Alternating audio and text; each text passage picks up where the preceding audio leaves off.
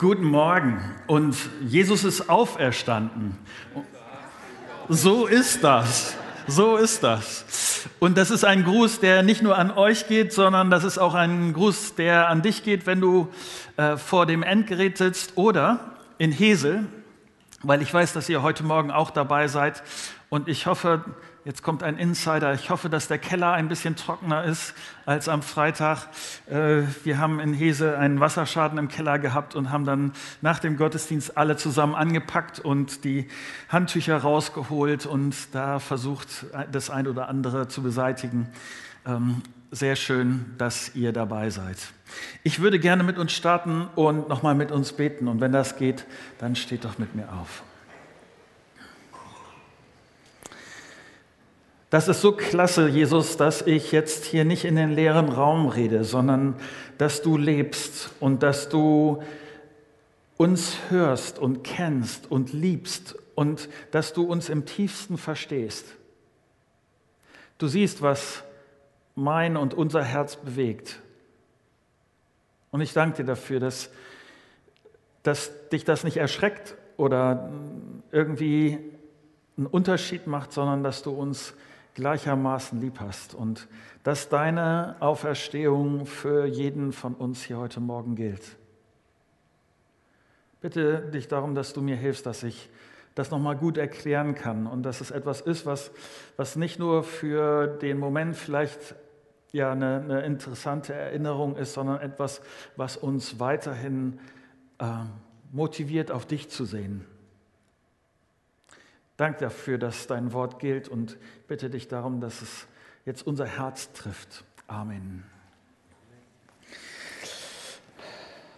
Jesus lebt. Und im, im, Grunde genommen, ich weiß nicht, wie du damit umgehst mit dieser Nachricht, aber im Grunde genommen ist das doch eine ziemlich irre Nachricht.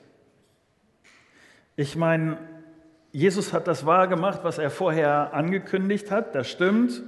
Jesus hat gesagt, vorher gesagt, dass er sterben wird und dass er nicht tot bleibt, sondern dass er am dritten Tag auferstehen wird.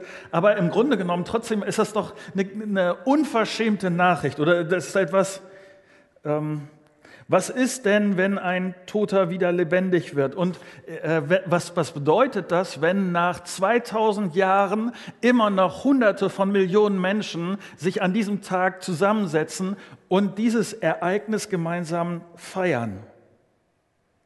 Und nicht nur das, die Bibel sagt, wenn Jesus nicht wieder auferstanden wäre, dann ist christlicher Glaube im Grunde genommen Essig, unbedeutend, ein Irrtum, könnten wir uns sparen. Ich treffe immer wieder Leute, die sagen, aber das mit dieser Auferstehungsgeschichte, das ist doch echt ein bisschen zu wild etwas zu glauben, das ich noch nie erlebt habe, weil für die meisten von uns wird das wahrscheinlich gelten, dass sie noch nie jemanden, der wirklich tot war, wieder lebendig gesehen haben. Wie soll das gehen? Wie soll das gehen, dass ich etwas glaube, was ich so noch nicht erlebt habe? Und ja, etwas zu glauben, so etwas zu glauben, das ist viel, das ist nicht einfach. Und ich bin dankbar dafür, dass die Bibel nicht einfach sagt, so in der Art und Weise von zu Ostern, friss oder stirb, so, äh, nimm's hin oder so, sondern ich bin dankbar dafür, dass Gott in seinem Buch der Bibel ähm, weitergeht. Gott weiß, dass wir Menschen in der Regel nur mit dem rechnen, was wir sehen, was wir erlebt haben, was wir kennen. Und wenn etwas neu ist, wenn, wenn, wenn, etwas noch nie, wenn wir etwas noch nie erlebt haben, nicht unsere Erfahrung ist, dass wir dann normalerweise skeptisch sind, vorsichtig sind. Und wenn es dir heute auch so geht, skeptisch, vorsichtig, was ist das mit dieser Auferstehung? Wenn du äh, vielleicht im Grunde genommen das prinzipiell glaubst, aber irgendwie, das, äh, ich meine, das ist doch echt, echt ein Klopper, oder? Auferstehung. Vor 2000 Jahren ging es den Leuten ganz genauso. Die haben genauso gedacht, das ist ein Klopper. Manchmal äh, äh, denkt man, ja, die Leute von damals, die waren äh, nicht so aufgeklärt wie wir, kannten sich nicht so aus. Irgendwie, was damit manchmal so mitschwingt, ist, die Leute waren damals ein bisschen dümmer als wir. So, die haben auch, äh, die haben das einfach so geschluckt. Ich glaube das nicht. Ich glaube nicht, dass, dass die Leute damals nicht auch angefangen haben, das zu hinterfragen. Wenigstens ist es nicht, also in der Bibel ist es so, dass wir Berichte davon haben, dass Leute das hinterfragt haben, dass sie das nicht einfach geschluckt haben. Und das ist das, wo ich heute Morgen mit euch drauf gucken will. Ähm, die zuverlässigen Berichte ich, sage das absichtlich so, die zuverlässigen Berichte der damaligen Zeit, die berichten übereinstimmend, dass die ersten Christen völlig überrascht waren, als die Nachricht kam, dass Jesus auferstanden ist. Nie im Leben hätten sie das erwartet. Niemand ist auf den Gedanken gekommen. Niemand hätte angefangen, das sich irgendwie auszudenken. Im Gegenteil, als die erste Nachricht kam, haben die Leute gesagt, nee, das ist, das, das, das sprengt unter den Rahmen, das kann doch nicht, das müssen wir erstmal prüfen, das müssen wir testen. Sie haben das nicht glauben, glauben können. Und das nicht nur, also ähm, man, man weiß das so, Jesus hatte so einen harten ich hätte beinahe gesagt, so Fanzirkel, so äh, Leute, so die, die zwölf, die mit ihm unterwegs waren, da, dass Leute da drumherum, die so lose Kontakt zu Jesus gehabt haben, dass die gesagt hätten, nee, nee das glaube ich nicht, das hätte ich verstanden.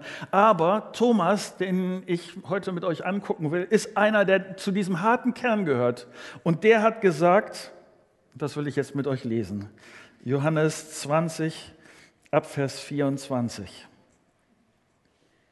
Thomas, auch Didymus genannt, einer der zwölf, war nicht dabei gewesen, als Jesus zu den Jüngern gekommen war. Die anderen erzählten ihm, wir haben den Herrn gesehen. Thomas erwiderte, erst muss ich seine von Nägeln durchbohrte Hände sehen. Ich muss meine Finger auf die durchbohrten Stelle und meine Hand in seine durchbohrte Seite legen. Vorher glaube ich es nicht. Acht Tage später waren die Jünger wieder beisammen. Diesmal war auch Thomas dabei. Mit einem Mal kam Jesus, obwohl die Türen verschlossen waren, zu ihnen herein. Er trat in ihre Mitte und grüßte sie mit den Worten, Friede sei mit euch. Dann wandte er sich Thomas zu, leg deine Finger auf diese Stelle hier und sieh dir meine Hände an, forderte er ihn auf. Reich deine Hand her und lege sie in meine Seite und sei nicht mehr ungläubig, sondern glaube. Thomas sagte zu ihm, mein Herr und mein Gott. Jesus erwiderte, jetzt wo du mich gesehen hast, glaubst du. Glücklich zu nennen sind die, die nicht sehen und trotzdem glauben. Ich will das Wort zusammen heute Morgen betonen und das mit euch in drei Schritten gehen. Nämlich, das erste habe ich genannt, zusammen zweifeln. Äh, das ist doch kaum zu glauben. Ähm, die Dinge, die sich hier entwickeln, ereignen, das, sind, das atemberaubend. Petrus atmet tief durch, als er Thomas zur Tür hereinkommen sieht. Hey Thomas, was glaubst du, was uns passiert ist? Ist, Petrus ist ziemlich aufgeregt. Schade, dass du, Thomas, nicht dabei warst. Er war es, den wir gesehen haben. Er war hier, ganz sicher. Du, äh, ich sag dir, äh, wir sind alle noch ziemlich durcheinander, aber es ist so schön und ich, ich bin glücklich. Und Thomas sagt, hey, hey, hey, mal ganz langsam hier. Ähm, wer war es? Was ist da eigentlich los? Du bist ja total durcheinander. Und Petrus sagt, na Jesus, Jesus war hier Sonntagabend. Er lebt. Wir hatten die, die Türen alle verschlossen, alles war zu und plötzlich stand er da, ist irgendwie reingekommen, äh, ohne die Türen auf und zu zu machen. Er hat uns sogar die durchbohrten Hände, die Wunde an seiner Seite gezeigt. Äh, das war unglaublich. Mir stockte der Atem und ich, ich habe mich wirklich gefreut, Thomas. Du hast was verpasst. Jesus ist es wirklich. Er ist nicht mehr im Grab, sondern er lebt. Und Thomas stutzt. Also, wenigstens würde ich das annehmen hier, dass, dass er sagt, also ihr Jungs, ihr seid irgendwie auf einer Springenspur. Geht die Fantasie mit euch durch? Ich habe Jesus gesehen, wie er tot am Kreuz hing. Nee, das, also das ist mir jetzt doch eine Spur zu hart. Wem kann man heute noch glauben und was ist wirklich wahr? Was ist an dieser Geschichte? Oder übertreibt Petrus? Wünscht er sich das alles nur? Und Thomas sagt, ich will das wissen. Ich will es genau wissen. Und ich nehme das von euch nicht einfach so. Wenn das nicht für mich anfassbar ist, wenn ich das nicht wirklich begreifen kann, dann glaube ich das nicht. Petrus schweigt. Er weiß nicht, wie er das Thomas noch deutlicher machen kann und er spürt, er kann ihn so nicht überzeugen. Äh, Thomas wird das nicht glauben. Auch die anderen Jünger stehen irgendwie ratlos da. Dabei ist Thomas einer, der das mit dem Glauben ziemlich ernst genommen hat. Er hat sich wirklich, er gehörte zu diesem Zwölferkreis und er hat das mit Jesus wirklich ernst genommen, er hat sich reingehängt. Sein Glaube und sein Vertrauen ging sogar so weit, dass er bereit war, für Jesus sein Leben zu riskieren. In einem anderen Bericht, in Johannes 11, Vers 16, da gibt es eine schwierige Situation. Jesus wird wieder von den Pharisäern, von den frommen Leuten der damaligen Zeit bedrängt. Es, es geht sein, um, um, um das Leben von Jesus. Sie wollen ihn gefangen nehmen und so weiter. Und dann sagt Thomas dieses ja, lasst uns mit Jesus gehen, um mit ihm zu sterben, sagte Thomas, auch Didymus genannt, zu den anderen Jüngern. Das bedeutet, Thomas hat in dieser Situation gesagt, ich bin bereit, das zu riskieren. Ich vertraue Jesus so sehr, dass ich bereit bin, mein Leben für ihn zu geben. Und was für mich daran an dieser Stelle deutlich wird, ist, dass, dass Thomas unterschiedliche Phasen in seinem Glauben mitgemacht hat, ein Auf und Ab erlebt hat. Und vielleicht kennst du das auch in deinem Leben. Zeiten, in denen er bereit war, Jesus sein Leben anzuvertrauen, das Leben zu riskieren. Und Zeiten, wo er so tief gezweifelt hat, dass er gesagt hat, wenn ich nicht anfassen kann, wenn ich das nicht begreifen kann, dann glaube ich das nicht. Wenn ich mit Leuten rede, dann erzählen mir manche von solchen Situationen, in, in denen es ihnen äh, phasenweise leichter gefallen ist zu glauben und phasenweise auch ganz schwierig. Äh, Leute, die mir dann erzählen, ja, als Kind, als meine Eltern mir das erzählt haben, ja, dann habe ich das erstmal einfach so genommen, ich habe das geglaubt. Und dann, als ich erwachsen wurde, als ich angefangen habe, Fragen zu stellen, später, ich habe Leute kennengelernt, die das nicht geglaubt haben und die intelligente Fragen gestellt haben. Und da bin ich ins Schwimmen gekommen. Oder in der Krise habe ich mich an Gott gewandt. Als ich in meiner Beziehung, in meiner Ehe am Kämpfen war oder in der Krankheit oder in der Arbeitslosigkeit. Äh, und, Gott hat mir wirklich in dieser Phase geholfen, aber danach, danach sind mir Zweifel gekommen, ob das nicht alles doch dann irgendwie Zufall gewesen ist, ob das wirklich mit Gott zusammenhängt oder und in diesen Situationen, im Auf und Ab meines Glaubens, da macht Thomas etwas sehr richtig. Er bleibt zusammen mit den anderen. Er bleibt bei seinen Jesus-Freunden. Er sagt nicht, okay, jetzt zweifle ich und dann, ihr seid irgendwie anders drauf, ihr glaubt das ja und so, deshalb nehme ich Distanz und deshalb haue ich ab. Nee, das macht er nicht. Er setzt sich weiter auseinander mit seinen Jesus-Freunden. Sie blieben zusammen, auch wenn Thomas zweifelt. Und mir ist das wichtig an dieser Stelle, auch für uns als Christusgemeinde. Wir sind hier ein bunter Haufen ganz unterschiedlicher Leute. Und ich freue mich, wenn wir auch Leute hier haben, wenn, wenn das ganz normal deine, deine Gemeinde ist, selbst wenn du solche Phasen des Zweifels erlebst. Und ich hoffe, dass wenn du nicht in solchen Phasen des Zweifels bist. Ich hoffe, dass du nicht überrascht bist, dass du hier in Christusgemeinde auf Leute triffst, die so am Zweifeln sind. Nicht, dass du mich falsch verstehst. Zweifeln ist nicht das Ziel der Geschichte, aber Zeiten des Zweifels sind nicht ungewöhnlich. Und ich hoffe, dass du das aushalten kannst, wenn du auf Menschen mit Zweifeln triffst und dass du nicht denkst, hey, ist das seltsam, sind sie jetzt gleich vom Glauben abgefallen, irgendwie kann ich überhaupt nicht, sondern dass wir zusammenbleiben, wie die Jungs hier zusammengeblieben sind, ähm, dass Leute hier sagen können, ja, das mit dem Glauben finde ich gerade nicht so einfach. Das in der Bibel zu verstehen und das einzuordnen, finde ich kompliziert. Da mein, mein, mein, mein eigener Gedanke, ich kann das schlecht nachvollziehen, was ich hier lese. Ich hoffe, dass wir als Gemeinde das gut aushalten. Und solche Phasen gibt es nämlich. Glauben, Vertrauen. Bei den meisten Menschen ist das eine, eine Entwicklung, eine Bewegung, mal stärker, mal weniger stark. Und Thomas hatte hier eine Phase, da hätte er für Jesus sein Leben gegeben und er hat hier eine Phase, wo er nachdenkt, ob er das alles wirklich so glauben kann. Er versteckt seinen Zweifel nicht. Er nach außen hin sagt er nicht heile Welt, alles bester Jünger oder so, überhaupt nicht. Sondern er ist ehrlich und sagt, nee, Jungs, das ist mir zu steil.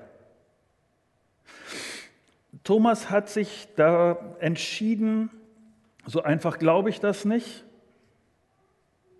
Und das ist erstmal okay. Und trotzdem bleibt er mit den anderen zusammen und auch Jesus nimmt diesen Zweifel ernst. Mein zweiter Schritt hier, nämlich zusammen glauben. Eine Woche später sind diese Jünger zusammen. Lass mich kurz meine Nase putzen und dann geht es weiter.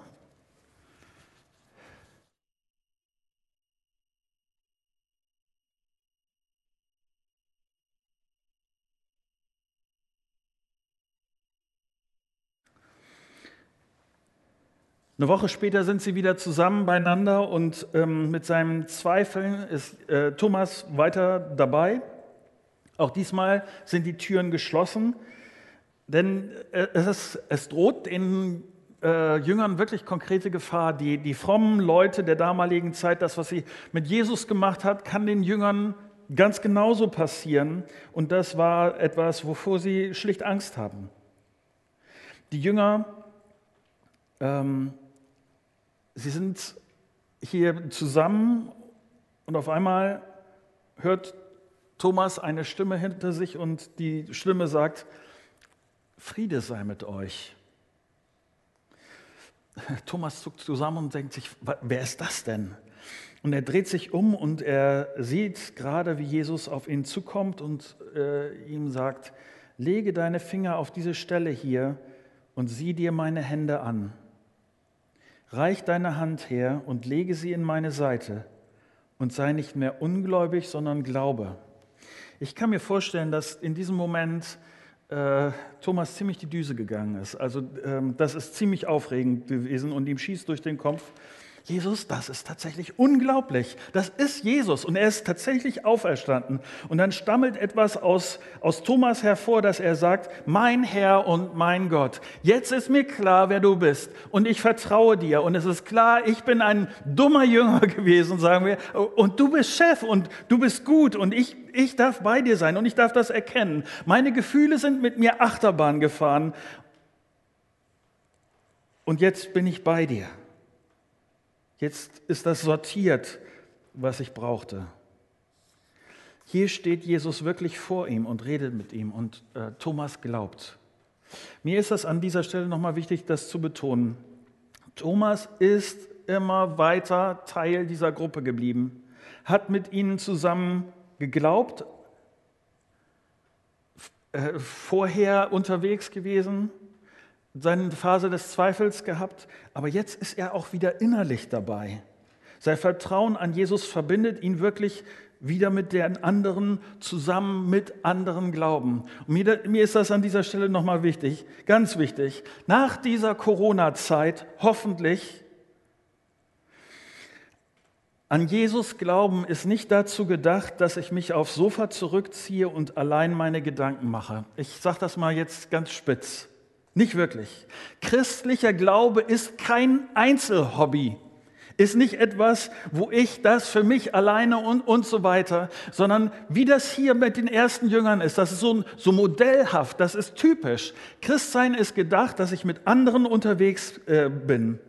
Ja, ich spreche immer wieder mit Leuten in den letzten Tagen und die mir sagen, ich muss mich erstmal wieder daran gewöhnen, dass da so viele andere Leute um mich herum sind und so. Das verstehe ich gut. Das verstehe ich gut.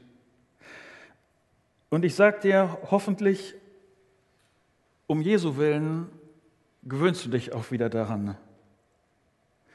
und nochmal, äh, verzeih, dass ich das so direkt sage, aber wenn es dich betrifft, komm wieder von deinem Sofa runter, geh wieder in deinen Standort im Gottesdienst, triff wieder mit, dich mit anderen Leuten, bete mit anderen Leuten zusammen, lies wieder Bibel mit anderen Leuten zusammen, lade Leute ein, sei mit Leuten zusammen, so wie Thomas hier. Christsein gehört in eine Gruppe. Christsein ist dazu gedacht, zusammen zu glauben. Und ein letzter Schritt. Jesus ist der, der auferstanden ist und bis heute Leuten direkt begegnet. Sowas wie, äh, wie das bei Thomas ist, dass, dass er wirklich äh, direkt ein Erlebnis mit Jesus hat, das gibt es auch heute noch. Ich habe erlebt, wie Leute, die gezweifelt haben, die skeptisch waren, dann aber Jesus begegnet sind und ihr Glaube ist, hat eine völlig neue Richtung bekommen. Und es gibt die anderen. Und ich hoffe, dass du diesen Ausdruck mitnimmst, behältst. Es gibt die trotzdem Glauber. Die trotzdem Glaube. Was meine ich damit? Mein dritter Gedanke zusammen und das bis heute. Thomas steht vor Jesus und jetzt glaubt er, wo er angefangen hat, jetzt, jetzt glaubt er, wo er den Beweis hat, aber dann hörte er Jesus sagen, jetzt, wo du mich gesehen hast, glaubst du, glücklich zu nennen sind die, die nicht sehen und trotzdem glauben. Jesus sagt hier deutlich, dass das nicht immer so läuft. Äh, nicht, nicht bei jedem kommt Jesus vorbei und sagt, hier, also fass mal an, hier, ich liefere dir den Beweis. Bei nicht bei jedem ist es so, dass, dass er Jesus reden und ähm, sehen kann. Nicht bei jedem ist es so, dass in dem Moment, wo, wo ich mit Jesus unterwegs bin, dass dann alle grundlegenden Probleme gelöst sind. Ja, das kann, dass Jesus Antworten auf meine Fragen hat, dass Jesus Antworten auf meine Probleme hat, das, das ist so. Aber das bedeutet nicht, dass dann alles gleich weg ist. Und das, was Jesus hier sagt, stimmt. Glücklich zu nennen sind die, die nicht sehen und trotzdem glauben. Ich weiß nicht, zu welchen Leuten du, zu, äh, zu welchen Leuten du gehörst, ob du auch gerne anfassen würdest und ob du das schon erlebt hast, ob du zu denen gehörst, die vielleicht ähm, darauf warten und bis jetzt ist überhaupt noch nichts Aufregendes passiert. Kein Jesus, der durch die Wand kommt, keine Stimme, die du hörst, niemanden, den du anfassen kannst. Und trotzdem gibt es Leute, die sich entscheiden zu glauben. Ich sage dir das von mir, ich bin so einer. Ich bin ein trotzdem Glauber. Einige Leute, die hier sind äh, heute Morgen, sind auch trotzdem Glauber. Wenn du magst, vielleicht fragst du nachher mal jemanden, der hier zur Gemeinde gehört oder äh, jemand, der neben dir sitzt und du äh, fragst mal, wie das mit dem Glauben ist, wozu, in welche Kategorie derjenige gehört. Aber ich für mich, ich habe Jesus noch nie leibhaftig gesehen. Ich habe ihn nicht angefasst und trotzdem habe ich mich für den Glauben an Jesus entschieden. Nochmal, äh, christlicher Glaube bedeutet nicht, für jeden, immer wird Jesus sichtbar erscheinen, sondern das bedeutet manchmal, ich komme mit meinem Zweifel zu Jesus und Jesus findet einen Weg zu meinem Herzen, dass ich verstehe, er ist auferstanden. In Hebräer 11, Vers 6 steht, ohne Glauben ist es unmöglich, Gott zu gefallen. Wer zu Gott kommen will, muss glauben, dass es ihn gibt und dass er die belohnt, die ihn aufrichtig suchen. Ich möchte dich herausfordern, ich weiß nicht, wie deine Beziehung zu, zu Jesus ist, aber ich möchte dich herausfordern, genau das zu tun, Jesus zu suchen. Für manche von uns erscheint Jesus nicht einfach so. Muss das deshalb mit dem Glauben erledigt sein? Ich glaube nicht. Denn die Frage bleibt die gleiche, wem glaubst du? Auf was vertraust du? Wem, wer gibt deinem Leben Sinn? Und dieser Vers hier im Hebräer sagt, such Gott. Wenn du ehrlich suchst, dann sieht Gott das und, und er belohnt das. Aber dieser Vers sagt auch, dass für manche von uns nicht der Beweis der Anfang ist, sondern dass es, dass es eine Entscheidung braucht, einen Sprung ins Nichts, diese, dieses Vertrauen. Und ich hoffe, dass du dich heute Morgen daran erinnerst, an diese gute Nachricht von Jesus Christus, die diesen, dieses Wagnis bedeutet. Ich für mich, ich, ich hätte verstanden und Ostern bedeutet im Grunde genommen, dass ich verstehe, wenn, wenn Gott hätte, zu mir gesagt hätte, Marco, ich kenne dein Versagen. Und nicht, Marco, ich muss dir sagen, mit diesem Versagen kommst du bei mir nicht durch.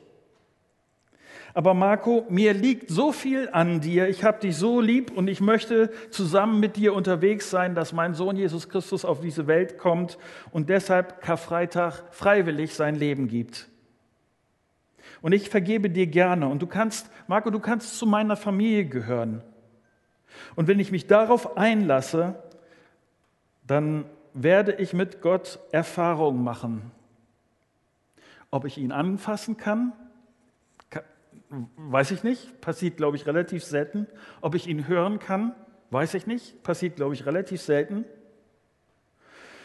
Aber es, äh, es gibt einen Anfang in der Entscheidung, die ich treffe. Denn ich glaube, dass in diesem Text nicht umsonst steht, und sei nicht mehr ungläubig, sondern glaube. Für mich ist an dieser Stelle deutlich geworden, dass Glaube mit dieser Entscheidung anfängt. Dass ich für mich sage, ja, das will ich. Jesus ich meine, ähm, Jesus liefert für Thomas den, den handfesten Beweis. Äh, Thomas kann anfassen und trotzdem ist es eine Entscheidung, ob ich diesem Jesus glaube. Das ist kein Automatismus. Selbst wenn ich den Beweis habe, selbst wenn Jesus lebendig vor mir stehen würde, ist ja die Frage, vertraue ich ihm jetzt in meinem Leben an oder nicht? Das heißt, für alle von uns, ob wir, das, ob wir Jesus gehört haben, angefasst haben, gesehen haben, ist es die gleiche Herausforderung, nämlich vertraue ich ihm? Glaube ich ihm? Und deshalb sagt Jesus diese, diesen Satz nicht umsonst. Und sei nicht mehr ungläubig, sondern glaube. Ich weiß nicht, wie das in deinem Leben ist. Vielleicht bist du gerade in einer äh, Situation, wo du Entscheidungen triffst, wo du weißt, eigentlich gefallen Gott diese Entscheidungen nicht. Und im Grunde genommen betrifft uns dann diese Herausforderung genauso. Und sei nicht mehr ungläubig, sondern glaube. Du bist verletzt, entmutigt, du bist geneigt aufzugeben, dann geht es genauso darum. Und sei nicht mehr ungläubig, sondern glaube. Vertrau ihm. Vielleicht ist dein Glauben eingeschlafen. Jesus, Jesus bedeutet dir nicht mehr alles, sondern es ist, Jesus ist eher so wie so ein Hobby geworden. Irgendwas, was so, so nebenher läuft. Und dann ist es das Gleiche. Und sei nicht mehr ungläubig, sondern glaube. Du hast dich glaubensmäßig von anderen durcheinander gebracht, äh, bringen lassen. Äh, du zweifelst weil die anderen zweifeln. Und Jesus sagt dir, und sei nicht mehr ungläubig, sondern glaube. Und wenn du Jesus nie gesagt hast, dann ist heute ein ausgezeichneter Moment, Jesus zu sagen, Jesus, ich habe dich vielleicht nie angefasst, ich habe dich nie gesehen, ich habe dich nie gehört, aber ich möchte mit dir unterwegs sein, ich möchte dir vertrauen was auch immer passiert. Ich kann das nicht abschätzen, was morgen, übermorgen passiert, aber ich weiß, du bist der Auferstandene. Und deshalb vertraue ich dir. Du hast mir vergeben, deshalb vertraue ich dir. Du sollst mein Leben bestimmen. Das ist für mich ein entscheidender Aspekt von äh, Auferstehung geworden. Weil es geht im Grunde genommen nicht um die reine historischen Fakten. Es geht um mein Herz und um dein Herz und um meine und deine Beziehung zu Jesus. Immer wieder ist Auferstehung, ist Ostern die Frage, wie ist es zwischen dir und Jesus? Bei Thomas war das ganz klar, dass das brauchte und das hat diesen Moment des Anfassens und so gebraucht. Was braucht es für dich in deiner Beziehung zu Jesus?